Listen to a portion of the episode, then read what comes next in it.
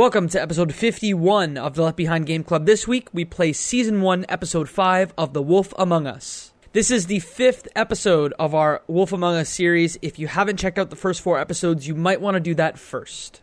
Join the conversation in our Discord. You can find the link to that on our website at leftbehindgame.club. This episode went off the rails just once when we got to talking about Dragon Ball Z. Mo, I want I want to speak to your heart right now and say that uh, Frieza had four forms, and so does Bigby. Jacob, you win. You win today. You are the internet king. Mike doesn't know what's you. going on. It's a Dragon Ball What do Z you mean I don't know Dragon Ball Z? Get out of here. yeah, d- Frieza has four Thank- yeah, forms. uh-huh, He goes, I got it! Do you know who, do you know who Frieza's brother is? Cooler. You're right. It Hey, is. I was Hey. gonna say Freezer, but that's not right. You know what his father's name is? Captain Ginyu, Froster. You're listening to the Left Behind Game Club.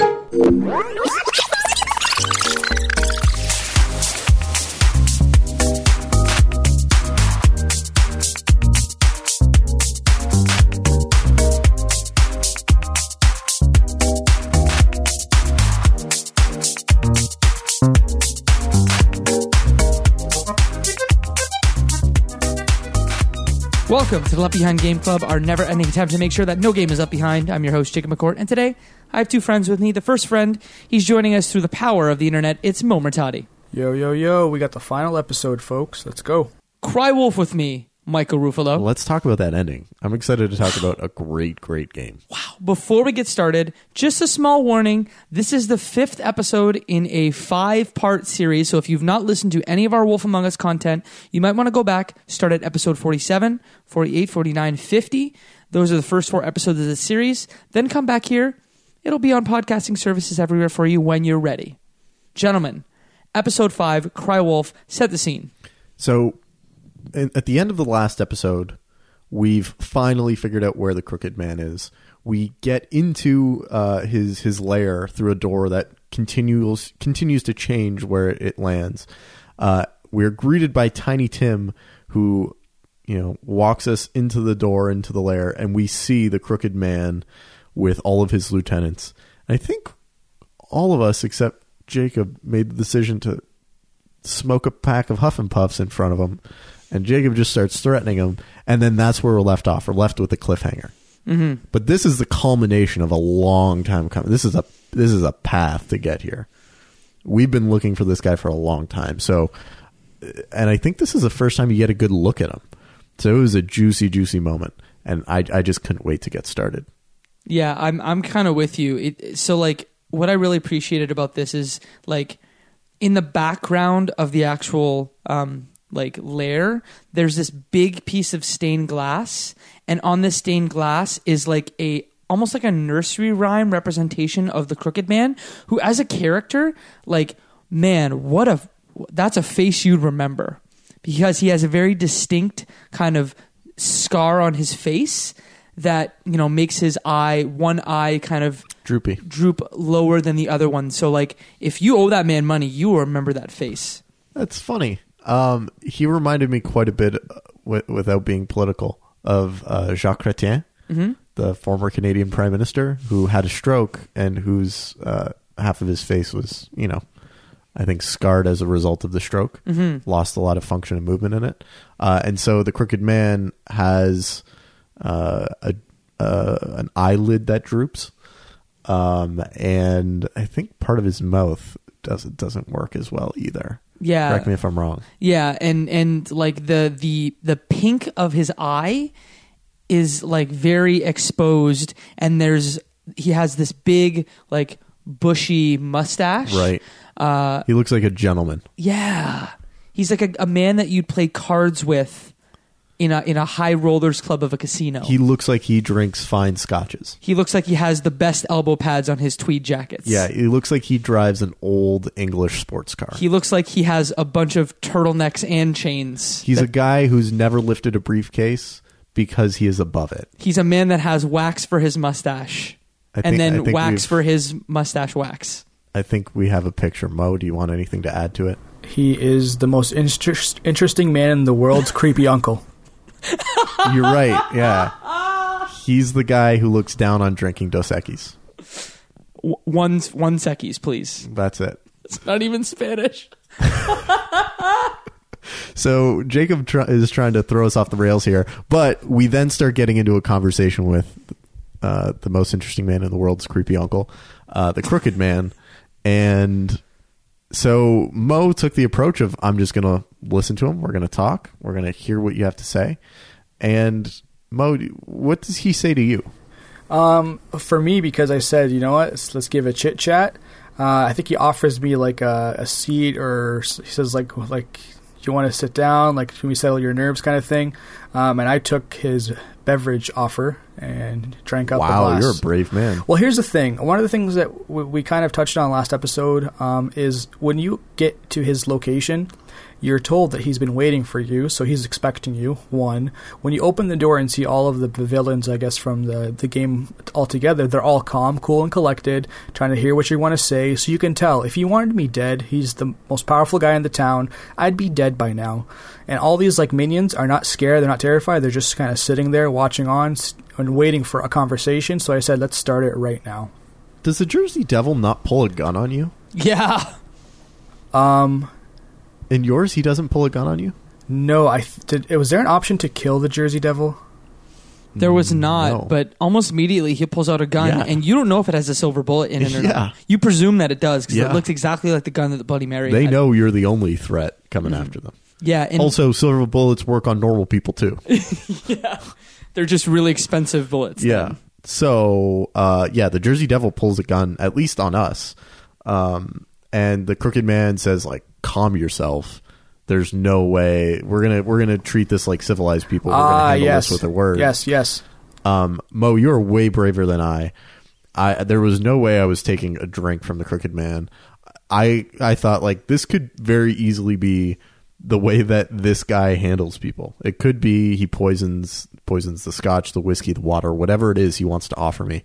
So I was like, I'm not taking that. I'm just going to sit here or I'm going to stand here and smoke my cigarette because I don't want to be comfortable in this situation because my life is on the line and all of Fabletown is hanging in the balance.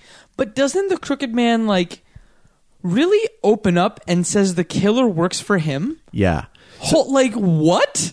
I mean, it it seems like the Crooked Man sees himself as like an integral part of the Fabletown community, and he essentially says, like, look, there are there are huge ways that the government fails large swaths of the Fabletown community, and because of that, I come in to help them when no one else is there. I fill a need. I fill a need for glamours that are cheaper than the official state sponsored glamours.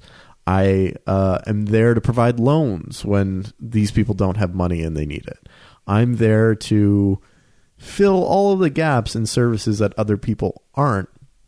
And so I think he sees himself essentially as an equal. Like he he sees himself as a public servant in the same way. And so he says to, to Bigby, you know, I, I greatly respect the work that you do. You're a necessary force. You're, you know, it's important to have you around. And so I think he legitimately goes to Bigby and says, like, I respect you. I want to handle this in a gentlemanly way. Um, I'm going to deal with this in the way that it, it makes most sense. And you just need to trust that this guy's not going to get away with it. And we come to find out that this guy is actually Georgie Porgy Pudding and Pie, uh, what? runner of the strip club with all the fables with ribbons tied around their neck.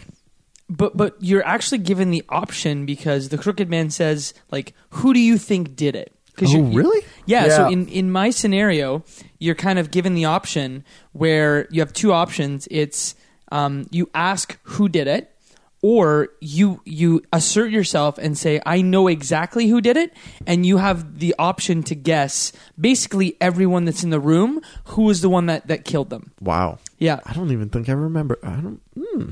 Yeah, so your options are it was Georgie who's in the room, it was Bloody Mary who's not there, it was the Tweedles, and it was you, the Crooked Man. I think I pointed my finger at the crooked man mm-hmm. because I felt right. Like even if he didn't physically murder them, it's like you you you put you, you know you gave the order. Yeah. I think when I did it, it was I I did the least aggressive fighting Like I, I, I avoided any type of like harsh interaction because I knew I was outnumbered. Um, so my biggest thing is I stepped, kept talking to him. I asked him like who did it. I didn't assert who it was, and eventually in the conversation he told me it was Georgie. And Georgie stands up right away and is like, "You piece Yeah. of like crap! Like how dare you like tell him all this?" Like so it seemed like oh my god he's telling me the truth. He's trying to amend all the bad faith that we've had as like the crooked man and the big bad wolf, the sheriff, and he's trying to say, you know what? I'll give you this token. I'll let you know who did it. I'll let you kind of know about this stuff as long as we can mend everything together and go about a nice like future, I guess, together as like the Yeah. the necessary evil and the evil police officer. Mike, you touched on it, but what I adore here is how they've set up the different politics, and we're going to talk about it later at the end of the episode. But the the political system that they set up here and how everyone works together. That's almost my favorite part of this whole game is how even in five hours, you know exactly who holds the power, you know exactly what those relationships are, and was not something I was expecting coming into this universe. you know, I, I think a lot of it has to be credited to Fables, the graphic novel series, um, that probably had quite a bit of time to help, you know, flesh out the universe and establish power dynamics and, and things within it. Um, I don't, I haven't read enough of that to know whether, you know, this is heavily inspired by anything or not, but it does seem like a game that's designed story wise specifically for the Telltale style and uh, to, to fit this type of game structure really well. Mhm. I between our last recording sessions, I actually went to the library and picked up the first three volumes of Fables. Um, so you know, over Christmas break, hopefully that's something that I can read because I was really surprised at how much I was drawn to the source material. That's amazing. Yeah, um, but back to Georgie, I punched him in the face. Oh man, of course you did. Yeah, Mo, what did you do with Georgie? Um, I eventually killed him. Did you? Oh, eventually, yes. Yes. So in the room, I I just let Georgie talk. I was like, Georgie's going to sink this whole ship, Yeah. and all of the other lieutenants were like, Georgie, shut your stupid mouth. You're going to take us down with you. I'm like, yes, please talking, please keep talking, Georgie. I love that English accent of yours. and so um, Georgie just keeps saying like, you you're you're lying to the crooked man that you didn't give me that order. Um, you might not have said it in those exact words, but you're lying. You did give the order. There was no misunderstanding. I understood you perfectly. And I think what the crooked man is relying on here is that he never said explicitly murder these women, but what he did say was take care of it, get rid of them, make sure it's not an issue. The way it was portrayed, though, it I couldn't really know who to really believe, and I was leaning on believing Georgie's side, just because he's kept a consistent character. Like he'll never tell you the truth. He'll always go back and forth, dodge questions, and not be straight with you. But as soon as he was accused of doing something that he potentially didn't do, that's when he went full alert and was combative. Like, what are you talking about? How dare you like do this to me? I did not do this. It was very assertive, and he changed his like tone as if now he's serious. He's not trying to like connive his way out of a situation. So I was leaning towards believing Georgie and not believing the crooked man. Yeah, I felt at first that uh, Georgie's reaction was, "Yeah, I did it, and I'm protected. There's no issue here." Uh, but it's only when the crooked man then says, "Like your protection only goes so far. It can protect you from most things, but it can't protect you from murder." yeah, from minor screw ups, but not this. Yeah, that's when Georgie starts freaking out. Like, I can't believe that I followed your orders, and you're going to throw me down the river. Um, so yeah, definitely, definitely understood what happened there. So that's, I think, the point where the other lieutenants in the room get a little bit antsy, Mm-hmm. and a fight breaks out. Yeah, I think at some point I punched Tweedledee in the face as well because I was just given the option. And I'm like, of course I'm going to punch Right. Tweedledee in the face. He's on my top three most hated characters in this universe. Uh-huh. But, But- Mr. Frog's the first one. Mr. Frog is Mr. Toad is definitely the first one. Yeah. Yeah. Colin's up there too. He's probably top 5 Uh-huh. But you're given the option to either go after Georgie, go after the Crooked Man, or just like stating that I'm not leaving. And that's when the fight really, really breaks out. But not before Bloody Mary enters the scene. 'Cause she's not in the scene yet. Mm-hmm. She kind of enters the scene through the mirror, right? Right. Wow, that was the best. Yeah. So I think I said I'm not going anywhere, Mm-hmm. uh, and that's when Bloody Mary popped through. Mo, were you in the same boat? No, I grabbed Georgie because I was going to arrest him and I was kind of going to take him away because he was the guy that committed the murder. Crooked man, I would take care of later on, kind of thing. Oh, interesting. Yeah, so the Jersey Devil transforms, um, guns kind of come out, and you have this really extended fight scene. It's a really good fight scene. yeah, I don't know if you had. I had this the smallest just technical difficulties with load times. Man, so episode five, the absolute worst load times between quick time events yeah, what and happened? fight scenes. I am playing on an Xbox One X. Like it is, it, it's more than capable to handle this game. Mo, I'm sure, is playing it on a PC that is well, well equipped. Did you have similar stuttering and, and pausing and We don't. feeling like the game was about to crash? We don't have these types of issues in the PC Master Race. um, these are exclusively console-related problems. Please Really? refer to your Microsoft or Sony manufacturer for the issues.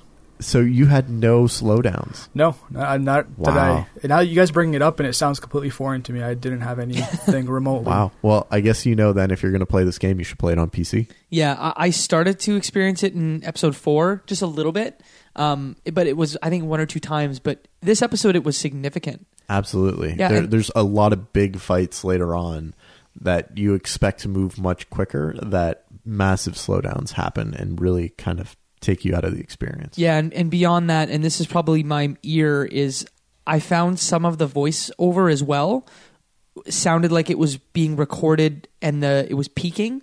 So like you were recording and someone was screaming into the mic and you didn't like account for that. Just some really strange, and I don't want to dwell on it because the experience is so fantastic. But just some weird production stuff in only this episode. So again, it could have been them trying to get it out the door Right. in the in the right lead time. But it just I wanted to point that out mm-hmm. because it was just for this episode where it was a problem. Mm-hmm. So w- we end up having this big fight inside the Crooked Man's study, um, and someone shoots a bullet and it breaks the nice stained glass mirror, and there's a portal that appears, and I think it's Bloody Mary that grabs the Crooked Man and says, "We're getting out of here," and mm-hmm. they jump through. And once you take care of everyone in the room, you go through the portal as well, and you're faced with, I think, the decision of who you're going to go after.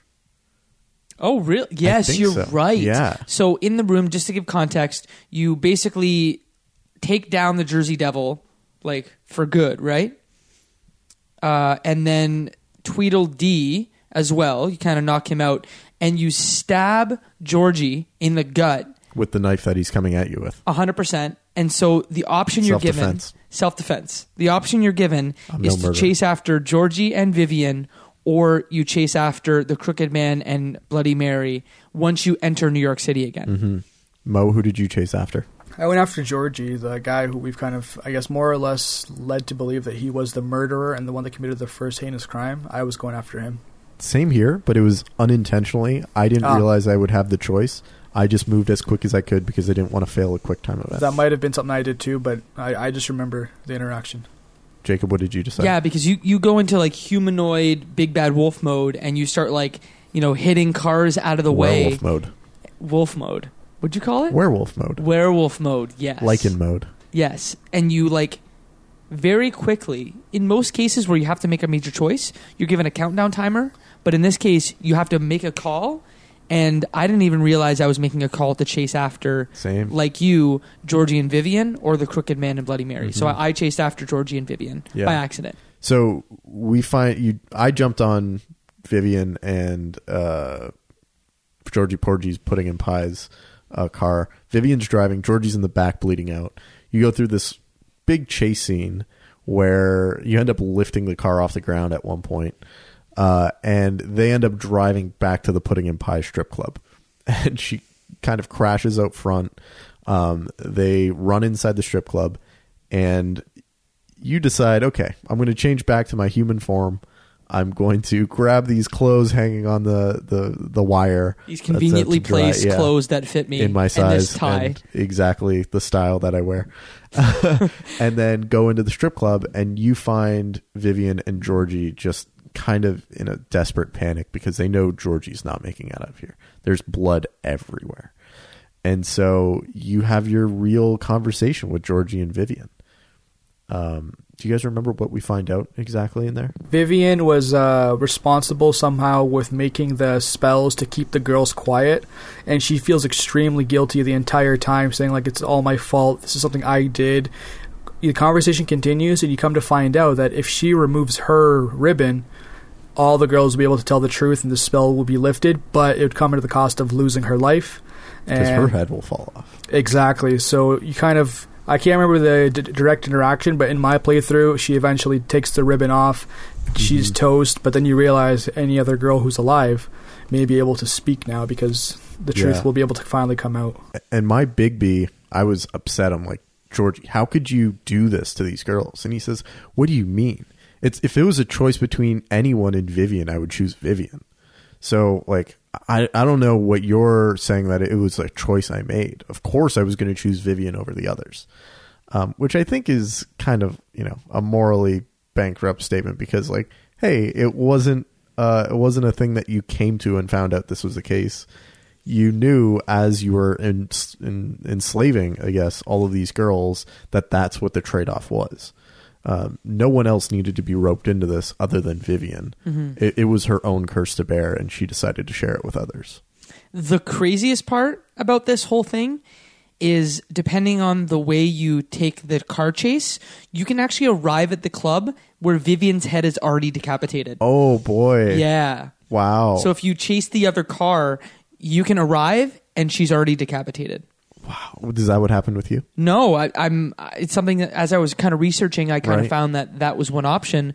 Like you, I had that interaction where, like, if you don't, that's some really crucial, essential information Yeah. that I I can't see.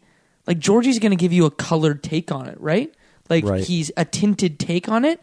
Um, I felt really guilty for the first time in this game. Really? Yeah, because I You felt I was morally gray? Yeah, I I think I pushed Vivian to kill herself. Ooh. I see I see where you're coming from. They do a really great job throughout this game establishing that it is not as black and white as you think. That the entire thing is shades of gray. That this crime wouldn't exist if the government had been able to support the people it was supposed to be supporting. Um, so I, I think they did a really good job highlighting that that there's a lot of gray not only in the world but in the in the world of Fabletown. Interestingly enough, it was the the first time this episode that I or the first time this series where I like didn't I w- didn't stick to my character. One interesting fact um, with my playthrough is so ju- just to kind of remind uh, the folks, uh, I played episode five right after episode four, and I played episode four on uh, a train um, commuting. With so, a friendly neighbor next to you. Yeah, so but at this by this point in the game, I think I was maybe an hour and a half in or two hours into playing The Wolf Among Us, and I'm not gonna lie, I started. It has nothing to do with the game; it just has to do with travel, and I started dozing off, kinda. So some of my next following, I guess, decisions were more or less like I'd hear a loud noise on my headphones, I'd wake up, and I'd click on one of the buttons, more or less. I, I was playing it, I was paying attention, but like I, you know how like your eyes get heavy and you're kind of not following along as much. That's what was going on for the next little bit, and I'll remind, I'll let you guys know once I woke up and at what points because we got some points that wake me up coming up. I love that the game just went on autoplay for you while you were taking a nap. You can Yeah. literally sleep through the game. Yeah, I skipped some decisions on accident. Amazing. Okay, so so what did you do when it came to like the ultimate decision with Georgie, where you know Vivian is has been decapitated? You find out every every secret that is behind this relationship. You know, discretion is our guarantee in more ways than one. Um, you're given the option. do you for let Georgie. him die? Yes. Or do you put him out of his misery? My thought process was he's dying a slow, painful death. Let's end it quick. He's not going to Wow. survive this one, so I took him I, out. I was the nice big bad wolf, and I was like, "This is exactly the punishment you deserve. Mhm. You would Oh. otherwise be going to jail for a long time and No, suffering." he's dying. Yeah, he, I I know. You would otherwise be going to jail for a long time. So in my case, I was like, you can't actually get the punishment you deserve. So you know, I'm I'm also I felt like it was a bit of a trolley problem, uh, it was you know ethically dubious that if you take an action, you're then responsible for that murder, whereas if you just walk away, you're not responsible for the pain that that ensued. You, It was self-defense. Self defense, right? So uh, I I absolutely let him sit there and suffer a, a long, slow, painful death. Secret third option. What was the uh, What was the secret third? So I I started to kill you him. your secret thirds. I hit the kill him button, but if you let the timer go for long enough, you then decide, you know what, actually, I'm going to walk away. Okay, Yeah. so effectively the same thing, It's yeah, it's like a half. It's like a half right? option. You Yeah. wanted to murder someone, but you, for some reason I'm like, actually, you know what would be the meaner thing? Just letting him die right? and letting him like Your Bigby's got a weird voice. he's got a really weird voice. Why don't you just sit there and die? Okay, so then we leave the pudding and pie. Um, the curse against all of the girls wearing the ribbon is now lifted. Where do we go from there? The last thing that is said is, you know, go find him. Like Georgie's intestines are literally coming out, and he's like, you need to go to the old foundry and get him. That's what it was. So you make your way to the old foundry, and I think pretty much immediately, uh, Bloody Mary is there, and she is ready to have fun with you. Yeah, I got real Terminator 2 vibes from this foundry. Yeah, yeah. Um, so you very quickly end up getting into a fight with Bloody Mary, and she transforms. I think her glamour is lifted, and she becomes a bloody, tattooed uh, female body with pieces of glass, or I guess mirror, sticking out of her. Uh, and it was incredibly gruesome, and she multiplies. And that's when I wake up and I'm like, oh my god, what is going on? What kind of nightmare am I in right now? I'm half in a daze, half in a nightmare. I'm fighting this creature who's just multiplying. Because in her like fight, once she's transformed, you get into like you get almost into like a daze and you start um, fighting multiple versions of her. Were you in like a dream or were you poisoned? I can't really remember what was going on. No, I think you start to explore the foundry and you start to see like pictures of you on a board and you see this big wheel um, that has chains on it and you enter this workshop area where there's a bunch of silver bullets that have been like Casted casted. Thank you. or cast. And that's when kind of around the corner the crooked man comes around with Bloody Mary at his side and like, yo, I'm scared of Bloody Mary. Yeah, and yeah, especially after what she does to you. Yeah. And so she says, I think essentially, like, go ahead. And he says, come find me when you're done um, to her as if, like, you're going to be child's play. And so you get into this big fight with Bloody Mary, and she multiplies, and you transform into your werewolf form, which I think up until now we had all assumed this was the final form. This is what the big bad wolf looks like, even though we are given evidence at the beginning when you see the fairy tale book and you see the huntsman and you see the big bad wolf, and uh, and it's like, oh, that's the big bad wolf. You end up turning into this giant wolf. It's crazy, Mo. I think it's definitely one of the peak moments of the game for me, just because of the yeah, just like you said, Mike. Yeah, we thought the werewolf giant, like dem- demonic version of Bigby was the final form. He was savage. He's going to do it again right now.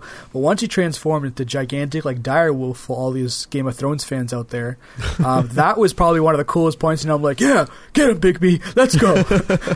Mo, I want I want to speak to your heart right now and say that uh, Frieza had four forms, and so does Bigby. Jacob, you win. You win today. You are the internet king. Mike doesn't know what's you. going on. It's a Dragon Ball What do Z you mean I don't know Dragon Ball Z? Get out of here. Yeah, d- Frieza has four Thank- forms. Yeah, uh-huh. He goes, I got it. Uh-huh. Do you know who? Do you know who Frieza's brother is? "C- cooler. You're right. It Hey, is. I was gonna say Freezer, but that's not right. You know who his father's name is? Captain Ginyu. Wait, Jacob, I don't want to ruin it, but currently, um, Froster. no, no, no. Frieza has five forms, and the new in the new series he has. Oh, change Jago's shoot. gold. He's gold. Yeah. Yeah. What is his father's name? You know what we're Iceman. talking about here, No, no, no. boys? It's King We're talking Cold. about the wolf among It's King us. Cold. I didn't hear the question. His father's name is King Cold. Yes. This isn't Dragon Ball talk. No, it's not Dragon Ball talk. Dang. Let's Back- let's cir- let's get back to. How back did to the we topic. get here? We'll talk about it in the Discord, boys. I, Okay. I didn't do it. I didn't do it. you didn't do it. Mo. So five forms, four forms. You become the big bad wolf. Eight foot tall wolf. It's amazing, and you just start chomping on these Bloody Marys, and sh- they do not stand a chance. But they just keep coming, and then as they keep coming, you're like, I'm gonna huff and puff and blow you all into the wall and break you into pieces like the glass you are. And it was it was it was something that I found incredibly dumb and charming, and I loved it. Uh, I thought it was an amazing, amazing little thing. It was a really it was a really great set piece. Yeah. And it was something that was so beyond anything that had been done so far. Like the scope of it was so much bigger. Um It was a great climax. Yeah, I was like, "Ooh, this is a final boss." Um, I'm a big fan of Asura's Wrath. Maybe it's something that we can eventually play, and I got, I just got those vibes so hard, and I'm like, "Yes, give me more of this." So once we end up finishing all of the different versions of Bloody Mary, we blow them all into the wall, we chomp them, we crack them. She doesn't exist anymore. Um, you end up going to meet the Crooked Man up in his office, and you see him just staring down at you. yeah, Um, and so you transform back into your human form. You go to him, and he's standing there with a gun. And Bigby essentially says, and I think we all get the same dialogue here, is that I'm going to take you in. Uh, or I think you're given the option: do you do you kill him or do you take him in? hmm And um, the only thing the crooked man wants is he says, "I'll go with you. I'll I'll do whatever you know whatever's required. I just want to make sure I have a fair I have a fair trial. I want my chance to talk to all of Fabletown and to tell them." What what did you guys decide to do here? what a great villain! Also, Yeah. yeah, Oh, you know this was like straight up Ozyman- Ozymandias level villain. Like you know that he knows that he has a silver tongue and the leverage over all of these people to be able to get himself off. Did did any of you guys play the uh, the Mass Effect series? No. I, No. I did not complete it. I played one and two. He gave me some real Illusive Man vibes. Gotcha. Yeah, so I just wanted to say that maybe we can play that game eventually. But Mhm. anyway, what did we do? Uh, obviously, I was good, Bigby. I took him in. I'm like, yeah, I'm good with words too, bro. Let's go. Uh, I killed him. Of course, No you way. You really did? Yeah. You went all the way through and killed him? Yeah, and I, I so this is the time when the cracks in my armor started to come full force because you know the first time it was Vivian and now I'm questioning my big bad wolf decisions. So I questioned I'm like is the right thing here to kill the crooked man? So I gave it about 2 seconds of thought and of course it's the right thing to do. It's not the right thing He's to a do. bad bad man. No, government needs to have legitimacy. It needs to show that people will treat them fairly. If people don't believe a government is legitimate, they won't follow the laws. I live Here, in here. this big bad wolf autocracy. Mo, Mhm. what did you do? Um, I did the same thing as Mike. I brought him in, and I, I had the same logic too. Um, I I knew if I took him down right now, there would be no trust. Um, murdering someone, he we need to see his fair share in court. Same time, though, I was frustrated because I knew that it's going to bite me in the butt. He's going to talk all the citizens to, to go after me instead, and somehow I'm going to end up dying or whatever Mhm. may happen. So we we bring him in. I guess Jacob doesn't. Yeah, What I'm happens in your case after I'm you murder him? so excited to hear what happens in your section because this is almost the best part in the whole series. Like everything is built up to this community confrontation that I alluded Mm-hmm. to earlier about you know about the law, about you know the crooked man and how he supports everyone. It was really incredible, and I'm sure for you guys, it was so so different. So what happens after you murder him? So you murder him and like you you choke him out, right? So like Ah, okay. his his neck is bloody, he's limp and you carry this limp body into the wishing well with you and you set him down on the stone kind of slab that Holly had been set on earlier Right. and that's when everyone just kind of starts to lose it. And they're just like what what is this? Because Snow White sets the scene and says, you know, this is what happened, blah, blah, blah. Bigby is going after the Crooked Man, and then you just come in your arms with the Crooked Man. And does do you end up saying I had no choice, or do you just own up to it and you're like I wanted to murder him? Yeah, so the cool part of this, and I think you guys had a similar mechanic here, is as you're speaking, all the decisions that you've made throughout the entire series start to come out in the characters that are in this kind of mob of people. Mm-hmm. And as you kind of address the crowd, you get, you know, instead of like, they will remember this, and I've not seen this in a Telltale game before, you get, you know, you're losing the crowd. Right. Or the crowd is afraid of you, which was badass. So tell me what it was like to have the Crooked Man alive. So Because I could control a lot of the dialogue. right, Bluebeard really got in there, but it was me kind of controlling it with Snow White. What happened with you? let's tag team this mo. So you you bring him back and you essentially set up that you know you you lay out the charges against the crooked man and you give him a chance to defend himself. and you know he's got a silver tongue. He he starts to explain all of the ways in which he's there for everyone. When, you know, other people are not there for them. How when they need a loan, he's there. When they need a job, he's there. When they need uh, a cheaper um, glamour, he's there. So he lays out all of the ways in which he is there supporting people. And it's up to you to explain the ways in which you as Bigby are one, a new government. Bigby and Snow are, are new. You don't have the sins of Ichabod Crane and the previous government on you and how you will do better. And then the second thing is explaining how um, all of the all of the ways in which what the crooked man is saying doesn't actually line up with the experience of people. So Mo, what are the what are the key things that stood out for you? Um, for, for me, so I, I, just, I just to mention it again, um, I played the second half of the game on my laptop. I didn't sync it up with my saves from my first playthrough, um, so I had a situation where I was accused of doing something that I didn't do, but I think it, but I think it just what, defaulted. tree? I I think it was. Oh, you know what? It might have been burning the tree because you said, "Look, you burnt." Uh, uh, the witch's tree or whatever. Aunty Greenleaf. yeah, and I didn't do that, but because my game here. wasn't synced up, it didn't like it didn't say that. Uh, initially, though, I I let him keep talking, but every time he accused me of doing something bad, I owned up to it and said, "Yeah, you know, we're trying our best. This is the past. We want to move forward, a clean city." And I got the crowd always kind of going with me. The only time they felt against me was when he brought up the whole point of I was there for them. I was there for them. Besides that, they were all on my side because I generally had their back throughout the game. I might have punched a bad guy in the face once or twice, but they're on my team. I feel if you were ever going to allow the crooked man to speak and, and not murder him earlier, you needed to be a good Bigby along the way. Yeah. To to stand a chance of um you know, winning the trial, I guess. And so all of the good things that I did where I pointed out to Aunty Greenleaf, I didn't burn down your tree. That I, I was helping along the way in every way that I could. And no, we're not perfect, but we're Yeah. trying to get better every day.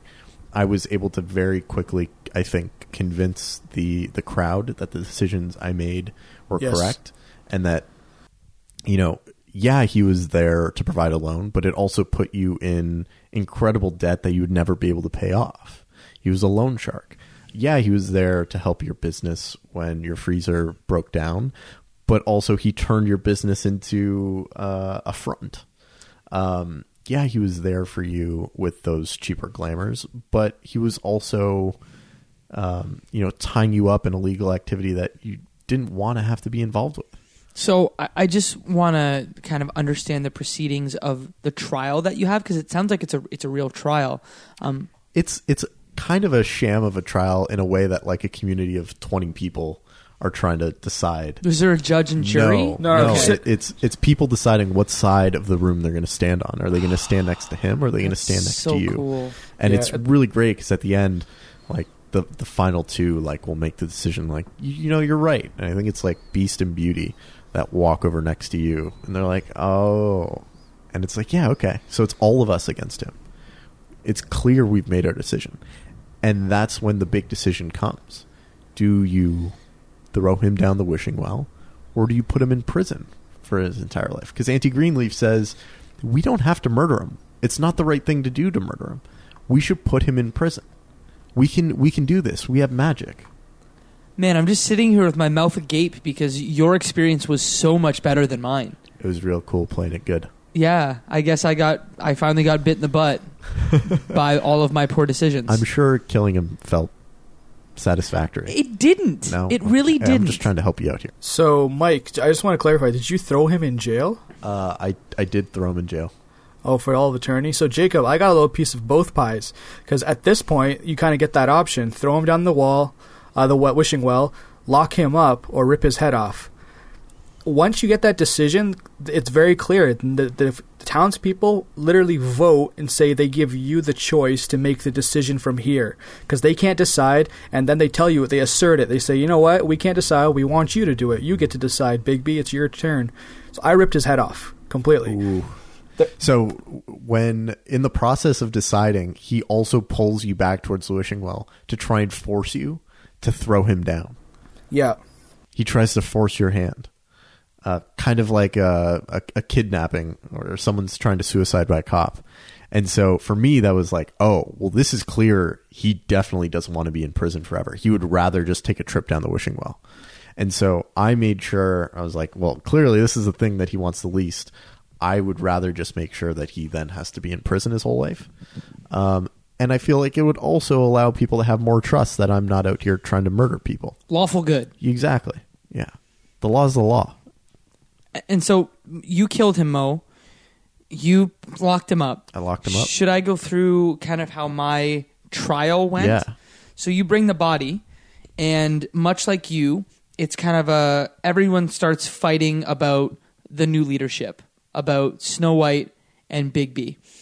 What came to bite me in the butt was Aunty Greenleaf. I feel like the crowd was kind of with me until she started to kind of deliver the performance of her life where she's like they burned down my tree. They didn't have to do that. That just shows like mm-hmm. that they're willing to do whatever it takes. Look at bigby. She was the one the single person that turned the whole crowd against me.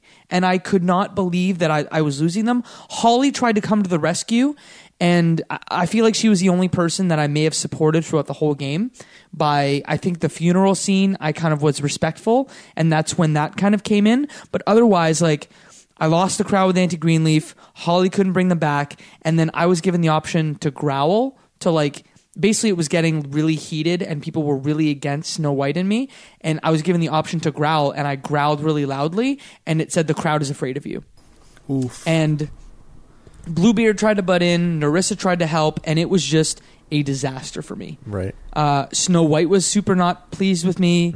Um, they're just kind of like, "This is what we have," and I just kind of leaned into the fact that like I'm I'm the law, and if you don't want to get get murked, then like follow the law. How much of a role did Nerissa play in your in your final scene? So she came in at the end, Yeah, she Um, came in the end of ours as well. yeah, and she didn't really do much for me. She was the smoking gun in ours. Was she? Yeah, because she comes in and she says, uh, "You." She comes in at the point in which the Crooked Man's like, "All of this is conjecture. There's, it's just one word against the other. You can't murder me because of this. There's no one that saw me give this order that said, you know, you, you have to kill these girls. Like, whether you believe it or like, you can't do that." And she comes in and she says, "No way." I heard you tell Georgie to go take care of these girls. And I have other people that will back me up as well. Because now that the ribbon is taken care of, she can talk. She can say her truth, right? Um, and it is a big thing that very, very soon we come to find out was, was not true. Yeah. So l- let's get to that. I I basically threw him down the wishing well. That was it, right? Gotcha. So, uh, not important. And this is when the final scene of the game happens. You go back to the business office, and there's kind of a, a wrap up of the whole story. Um, Toad, TJ, Colin, that piece with Flycatcher, and then the piece with Nerissa. So I Right. feel like we should we should cover the farm piece first.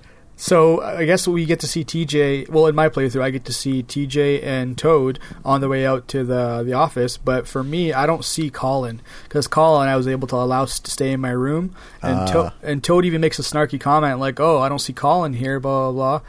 And it's like I kind of leave it at that. I say like I don't f- continue on the conversation. And TJ really innocently says, "Hey, like I have a gift. Can you give it to Snow?" and the most sweetest voice ever. So of course I accepted it because how can you not? It's a little child Yeah. who's going to a shitty spot and he wants to give a gift. I accepted it. And it's, Uh, it's a dumb little bug that Snow said she liked. Yeah. and uh, and so in my playthrough, because I sent Colin to the farm, he was sitting at the front, and he asks Bigby, you know, can I have a smoke for the ride? And I just ended up giving him my pack.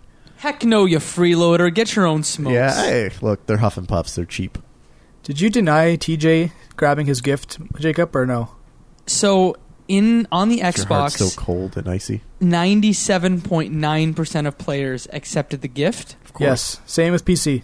and I was among those players. This Yeah, time. there you go. Oh, yeah, there we my go. armor after everything that happened in this episode, particularly, I don't know what would happen. My heart grew three sizes. You And finished I- your therapy. I, f- I finished my therapy. Wow, what a Deep. game! Very What a deep. game. Um, do we talk about? We have to talk thing? about the, the big ending. So it's Nerissa and Bigby outside in the rain. Nerissa's looking like she's packed up and ready to leave leave town for, for quite a while.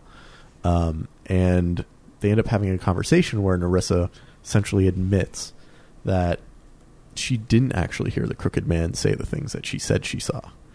And she was just saying what she had to to make sure that he went away because she knew that he was responsible. And so, you know, some of this doesn't quite jive with the character I'd been playing up until now, but my reaction was essentially you did what you had to do. Mm. Between you and I, we know it was the right thing, whether it followed process or not. And so um, she reveals a couple of other things. She says that she left uh, Faith's head on on the doorway of the woodlands so that way you would find it, um, because she couldn't come and say these things, and this was the best way for her to reveal it. Uh, and and she knew that it would get you snooping. hmm So all of this is kind of revealed, and and in the end, she she leaves. She gives you know parting words, and she says, "You're not as bad as everyone says you are." And this is the major Keyser Söze reveal uh, from the usual suspects that that happens here, and we get a huge flood of flashbacks of comments from Nerissa and Faith, uh, because that is the line that Faith says to you at the beginning of episode one um, when you help her with the woodsman at the very end. She leaves and she says, You're not as bad as everyone says you are. And so you're then left with this question of she said the exact same thing. Why would she say that exact same thing? Why now would she say that exact same thing? And so she turns to walk away, and you're left with the choice. Do you chase after her or do you let her go? What did you guys decide? I let her go um, for two reasons. One, I was almost in full sleep mode on that train. so I didn't know what was going on with the whole storyline. I heard the fact that she led us down this path, she left the head and all that stuff, but for me it was like, you know what? I didn't connect that dot with what she said. I just thought, you know what? Like she said something that was we heard before. I don't think it's connect. It's probably just a big coincidence. Jacob's looking through my face to try and figure out what's happening in my brain here. So I chased after her, but only because. So I I finished this game about 15 minutes before we recorded the episode, and you know those moments when like a when like a car drives by you really fast and someone waves at you and you try and figure out who it is. That's kind of what happened to me here. Is I I'm like, wait, wait, ho- hold on, hold on, because I I'm starting to understand like she has a bigger plan in this. She, you know, is maybe a a co-conspirator, but I didn't fully understand what was happening. So I just wanted to know more information. So I'm just like, hold on, hold on, hold on. I need to find out what you're saying. Not like I need to chase after you, Mike. So there are two options here, Okay. or two two very clear options. There's probably you know a lot of crazier conspiracy theories out there, um, but there are two ways that this can go. The first is that Nerissa is actually Faith. That the Faith you meet at the beginning has glamored herself as Ah. Nerissa. Nice. and that was her way of escaping because we know at the beginning faith was just trying to escape uh escape prince lawrence and the situation that she was in it also explains why when we asked the mirror to f- show us faith it can't show us faith because she was glamored as nerissa Yo. it also explains why she was trying to help us the whole time Yeah, I see it. to get her to her end, right? Right. Which is escape. Right. Wow. The the second way to explain it is that the faith that we had bumped into was actually Nerissa this whole time. And that Nerissa had been playing Bigby all along as her catalyst to escape. She knew that once Bigby got scent of what was happening here, he wouldn't stop chasing it down until he found the solution. Um, and and so what she does is she sets up a, a fake body that's been glamored as Faith to uh, to be murdered, right? Lays it at the front door of the Woodlands, where she knows Bigby's going to find it, and is going to lead him to ask a bunch of questions and to hunt down other people with that ribbon. Where she will be and she can help guide him towards the crooked man. And she knows that Bigby won't let the crooked man do what he does, and that the end result will be a way for her to escape. So, Wow. yeah. I I really like your first argument that like Faith is just trying to escape Prince Lawrence. The mirror sold it for me. So the other one that the one that you like least, Mhm. that the faith we've been bumping into is actually Nerissa this Yeah. whole time, makes a little bit more sense Okay, why? because it explains why she would give herself up at the end. Because she's kind of saying, "I have nothing left to hide. Like I'm, I'm trying to let you know that it was me the whole time." Yo, okay. Man, that why didn't that click with me? That is such a good reveal at the end. I think what's really too bad about this whole thing is that we're probably not going to get a Wolf Among Us season 2. Mm-hmm. I think we were we were talking right before we started recording this episode and talking about what's happening currently with Telltale's assets, but I think we were just like, man, it stinks that we'll never get to know what the people making this game had under their sleeves for epis for season 2. I can't believe I'm going to say this, but in the words of Mr. Bieber, never say never. Uh, we might see it happen. Someone might buy those assets and remake the final version of this game in a couple of years if there's enough like roar or demand for it. I mean, if there's customers, someone will build it. I I would like a season two of The Wolf Among Us, but I feel so satisfied by how season one ended. It felt like a great noir story, Mm-hmm. um, and I I don't have enough of that in my life. So it would be great to have more, but I definitely don't feel like I was left needing more. Okay. The game closes and you get the credits, and then you get these special stats too, where it kind of Ah. summarizes everything for you to say like, what did you do that was special, Right? and also you know who did you kill? Who got eliminated? Yeah. So in my game, it was Dumb, Georgie, Vivian that were dead. Right. Uh, And so also the Crooked Man. Vivian, uh, and I think those are my only kills. Okay. I don't think you can avoid those for obvious reasons. No. Yeah, I had Dumb, Georgie, and uh, the, the Crooked Man. hmm Gentlemen, that is our series on The Wolf Among Us. Five episodes. Any thoughts about either episode five or the series as a whole before we close out? What a game! What a great way to cap up the, the season and the world that they spent time developing and creating. Um, I'm incredibly excited to to see what happens with season two. Hoping that something happens there, um, and I, I highly recommend this to most people that I talk about it with. Yeah. I think I, I feel the same way as uh, Mike, more or less. Uh, I came into this blind and trying to figure out what the hype was all about because everyone keeps talking Telltale Games, Telltale Games. This being the first game I've played, I can say that I understand the hype. Um, I think I had a lot of fun also playing with you guys um, and having like the chance to talk about it and like go through it once again. But to be honest, I'm satisfied. I'm I'm I don't I'm not itching for a Wolf Among Us 2. Um, I probably won't play it just to be straight out and forward with that, unless we play it on this podcast again and we have the chance to talk about it. Because for me, that was the highlight.